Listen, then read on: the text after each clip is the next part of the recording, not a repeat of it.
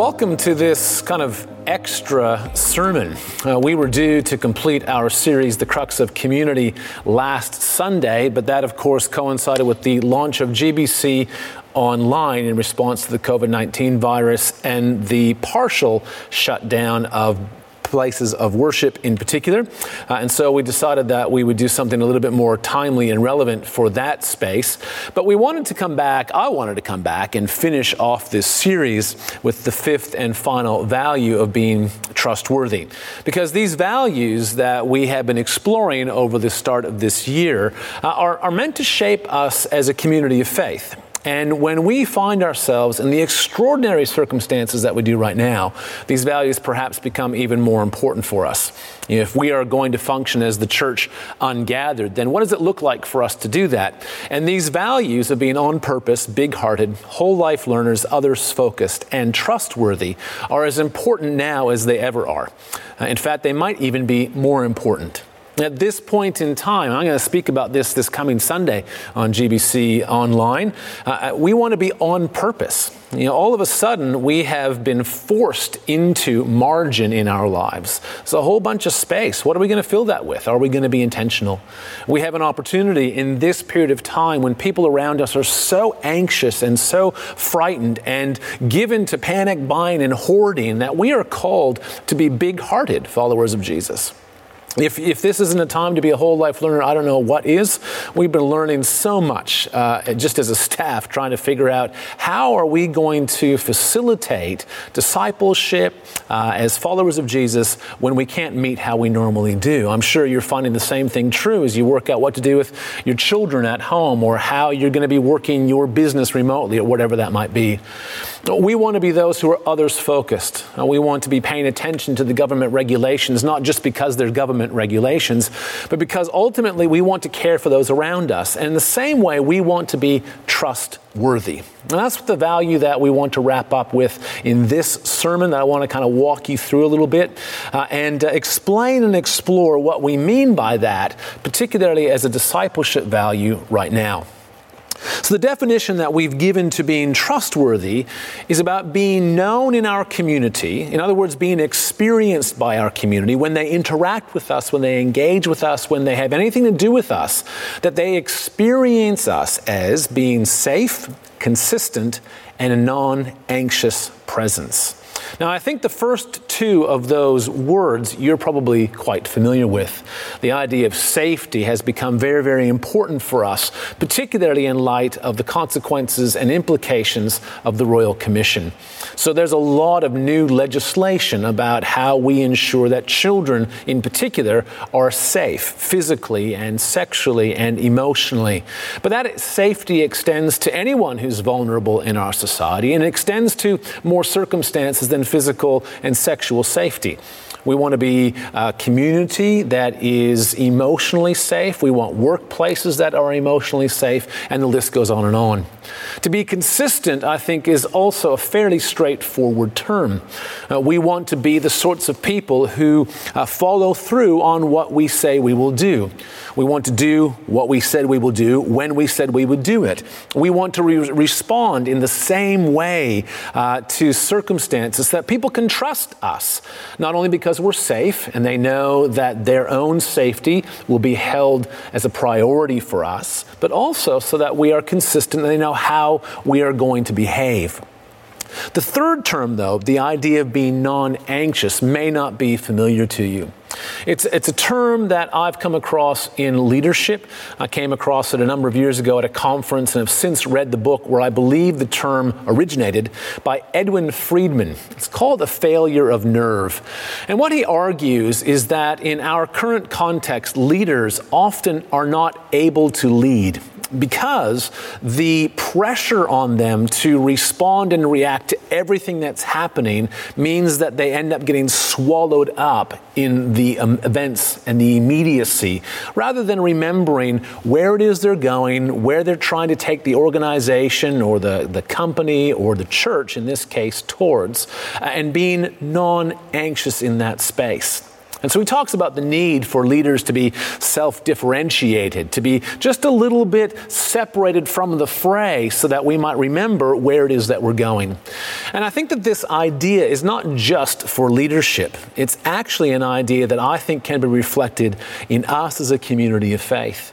That in a world that is so chaotic, that wants so much, that's always uh, demanding a response one way or the other, we can be a community of faith that remembers where we're going, who we serve, what we're on about, and in the midst of that, be a non-anxious presence. Now, these ideas, as you can imagine, come out of leadership. They come out of uh, the legislation, and that's the, the context that we most often think about. But ultimately, all of these values are wrapped around discipleship for us. What does it mean for us? What does it mean for me and for you and for us as a community of faith to live these values out as followers of Jesus?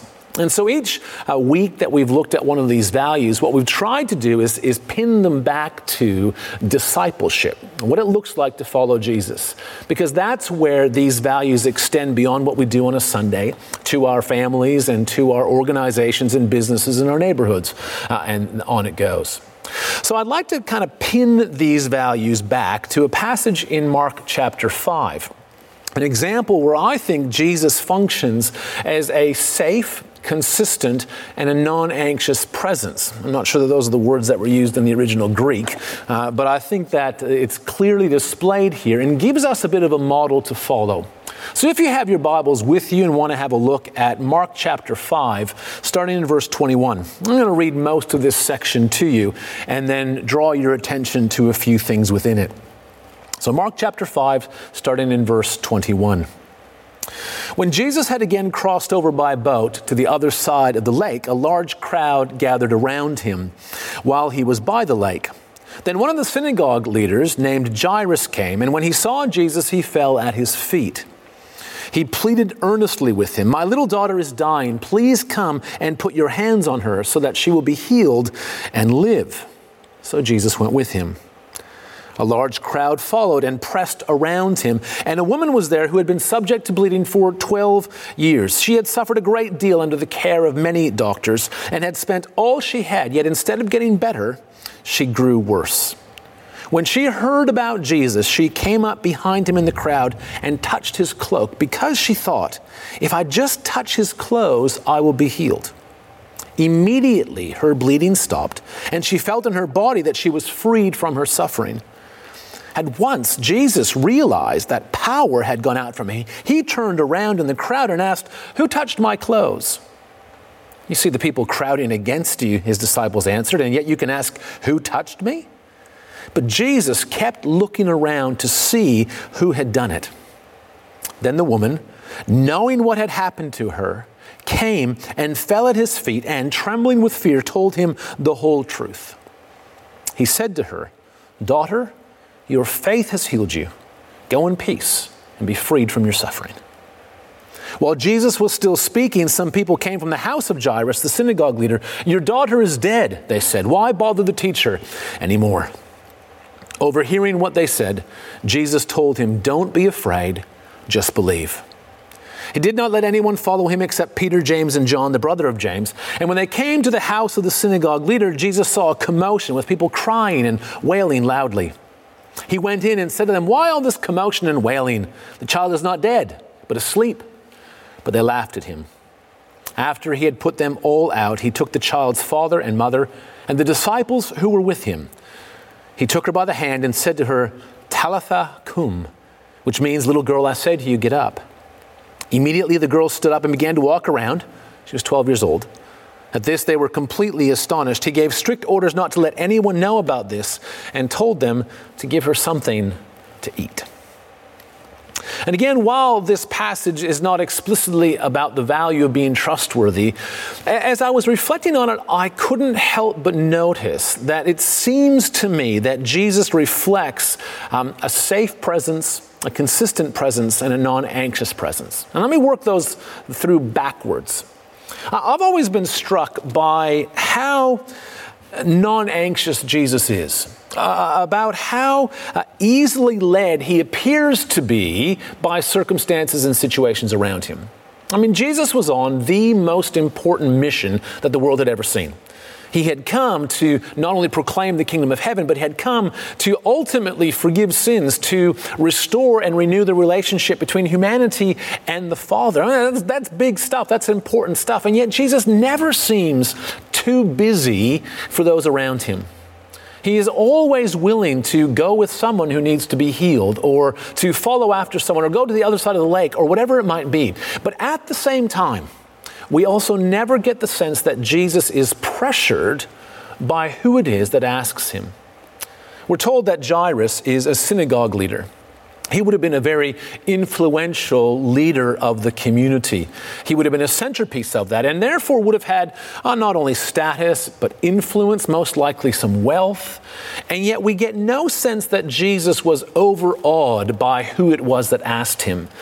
And Jesus interacts with religious leaders quite frequently and never appears to be overawed. He never seems to be anxious or stressed by those who approach him or what he has to do. I found it intriguing that when Jesus is on the way, on a very urgent mission, just in this story of seeking to reach a little girl before she dies, Jesus is so non-anxious that he is able to stop in the crowd when someone touches him and wait until that person comes forward. Now, we don't know whether if Jesus had known that he'd uh, been touched by faith, whether he had just kind of shrugged it off and kept going, whether they would have made it on time. But we do have this sense that in the middle of a very critical mission, Jesus pauses. He waits. He waits until this woman comes forward and tells him the whole truth. Nor is Jesus anxious when the religious leader receives some members from his household who say that his daughter has died. Jesus is not uh, disappointed by that. Jesus is not scared by that. In fact, Jesus says to Jairus, "Don't be afraid, just believe." In all of these ways, Jesus appears to be this non-anxious presence. And as I was thinking about it, I think the reason why he is so non-anxious, why he is not stressed about uh, leaving whatever plans he had to go with Jairus, why he is not too stressed about the fact that Jairus, a synagogue leader, has asked him to do something, why he can pause in the crowd and why he continues on, is because ultimately Jesus knew where he was going and what he was doing. He was driven by a certainty of what God wanted him to do next.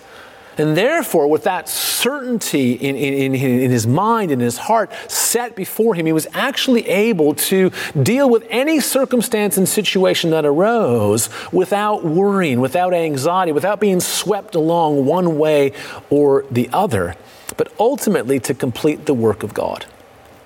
I think we also see in this passage how Jesus is so consistent.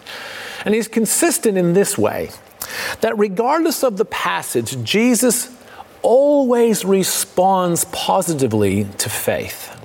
Always responds positively to faith. Jairus is a synagogue leader. He would have been well aware of what the religious leaders thought about Jesus. He probably would have been aware of how some religious leaders thought that Jesus was himself demon-possessed. He would have known perhaps about the plots to kill Jesus, those ideas that had driven this jealousy and this hatred and this anger towards Jesus. So we don't know what kind of faith he brought, whether he brought a, a really pure faith that said, "I know who this man is." But Jesus responds to any faith. In the same way, this woman who comes up behind Jesus, I've always been struck by her faith. It sounds a little bit to me like superstition. Now, she thinks that there's something almost magical about Jesus' clothes. Instead of recognizing the significance of who Jesus was. And yet, when she touches him and when she comes forward and tells him the whole truth, Jesus' response is incredibly striking. "Daughter," he said, "your faith has healed you. Your faith has healed you." And while it might not be the the, um, the grandest expression of faith, while it not, might not be the purest form of faith, it is the faith that Jesus always, always, always, always responds to positively. And I think it's worth noting that Jesus is, I suppose, in one way, shape, or form, safe. safe enough for the religious leader to approach, safe enough for this woman to approach. In fact, I think that Jesus' um, presence as someone who is safe uh, is reflected particularly in his response to this woman. In ancient Jewish culture, uh, for this woman, she would have been uh, unclean. Now, unclean does not mean sinful. Uh, it simply meant that from a ritual perspective, she was not able to go into the temple. There was something unfit about the her circumstance, her physical circumstance, that kept her from approaching God, at least in the physical. She would have no doubt been able to pray and to worship, but not in the temple. And by touching Jesus, she effectively infected him with the same uncleanliness. And yet Jesus does not berate her for that. He doesn't uh, tell her off for doing that. He doesn't try to correct her faith uh, or uh, identify for her the, the true significance of what's happened. He listens to the whole story and then tells her, "Your faith has healed you. Go in peace and be free from your suffering." There's something about that that allows this woman to approach Jesus. There's a safety about him. But I actually think it's worth pausing for just a moment to reflect on what it means to be safe. Now, sometimes uh, we can assume that safety um, means that we can remain in our comfortable bubble. And that's probably not the best way to think about safety in the context of discipleship. I don't know if any of you are familiar with uh, the Chronicles of Narnia, uh, written by C S Lewis, the English author and thinker and academic. Uh, he takes the stories of the gospel and transposes them into a series of children's stories in which the Christ figure is the mighty lion Aslan. And in perhaps the most famous of the books, The Lion, the Witch, and the Wardrobe, uh, four children end up entering into Narnia, this magical land, through the wardrobe. Uh, and three of them are being led to be introduced to Aslan. And they find out that he's a lion, and one of them asks, "Is he safe?" And their guide, who happens to be a beaver, says to them, "Safe? Of course not. He's a lion. But he is good." Is he safe? Well, no, but he's good. And when we think about Jesus, I think there's something quite profound about that same statement. Is he safe? Well, if by safe you mean that we will be allowed to remain the way we are, then no. Jesus desires that we be changed, transformed, renewed, restored. And that's not always going to be a comfortable process for us, but ultimately, he is good. And for us, as we seek to be a trustworthy community of faith, as we seek to be safe and consistent and non-anxious, we need to remember that ultimately, the reason why we want to be safe, consistent, and non-anxious is not only to align ourselves with the legislation, as important as that is. It's not just to be consistent so people know what to expect, although that's important. Nor is it simply to not be too um, blown about by the things that take place. Ultimately, we want to be trustworthy because we want to invite people to meet Jesus. We want to be a place where people's physical, uh, emotional, uh, spiritual, sexual safety is our priority, not just so that they are safe, but that they will then take steps of faith. We want to be consistent in, in what we do and how we do it for the same reason. And we want to be non-anxious because we know what God has called us to, where he is leading us, where he is guiding us, and what that means for us. We want to introduce people to Jesus. We want to be a trustworthy community of faith so that people will come to us. And just think about the, the situation we find ourselves in right now.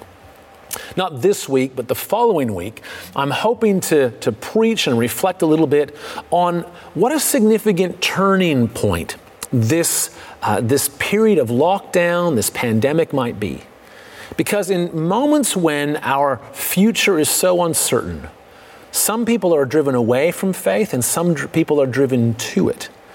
There's an amazing opportunity on the horizon for us, not only to help anchor people to their faith, to help them uh, connect more strongly to Jesus, but also to invite those who are who are drifting to come back, those who are drifting to connect with Jesus. And it's so important that we do that in a way that is ultimately trustworthy. We've been talking for a while about the fact that when people begin to follow Jesus, they don't actually have to have everything all together. When Jesus calls his first disciples in Matthew chapter four, I think it's really intriguing and incredibly profound that the disciples do not have their life together. They they do not understand uh, who Jesus is, nor do they have any faith in him. That all comes later, but they begin to follow him immediately. And then that says something to me again about the, the safety, the consistency, the non-anxious presence of Jesus. Jesus wasn't too fussed. I mean, there are moments when he starts to say to his disciples, you know, come on, boys, you should probably have this figured out by now. But he never abandons them. In fact, when he goes to his death, he tells them, you're all going to leave me. You're all going to run away. But when I have been raised from the dead, I will go ahead of you to Galilee. In, in other words, I expect to see you there. Even you abandoning me is not enough to make me abandon you.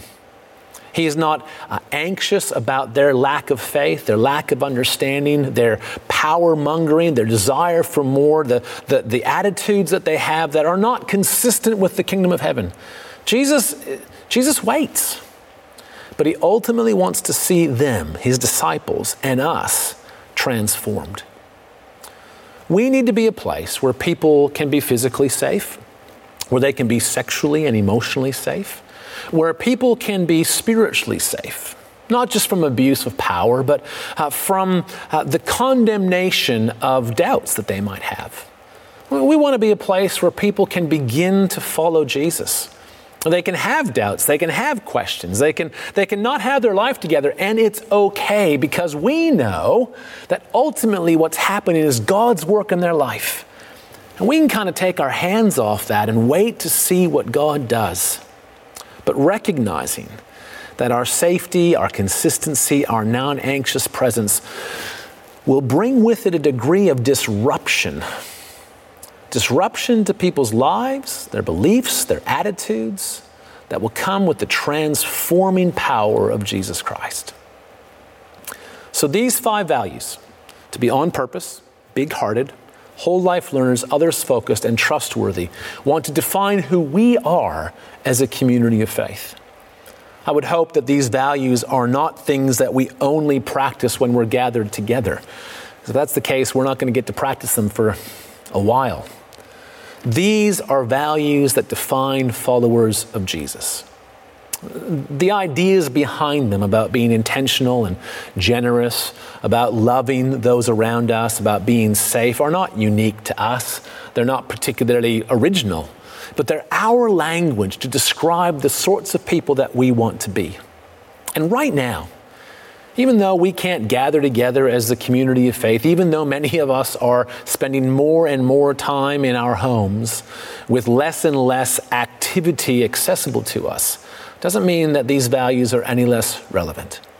We are, wherever we are, and in whatever circumstance we find ourselves, followers of Jesus. So can I encourage you? Can I really encourage you to pray that these values would become more and more a reflection of who you are, of who I am, of who we are, and that we might find ways to live these values out, that they might indeed drive our behavior in very particular, very specific ways, in order that people might ultimately be led to Jesus. For it's in his name that we do all these things. Amen. Let me take a moment to pray for us, an opportunity for us just to reflect briefly on this.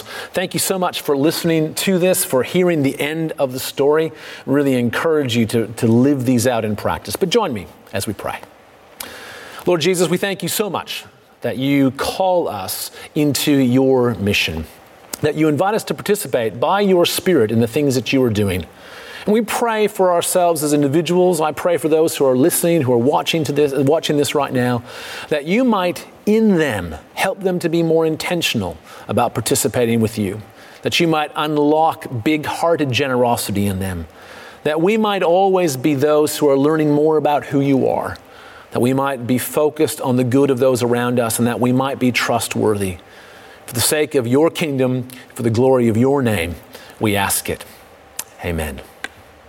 Until we see you again, God bless.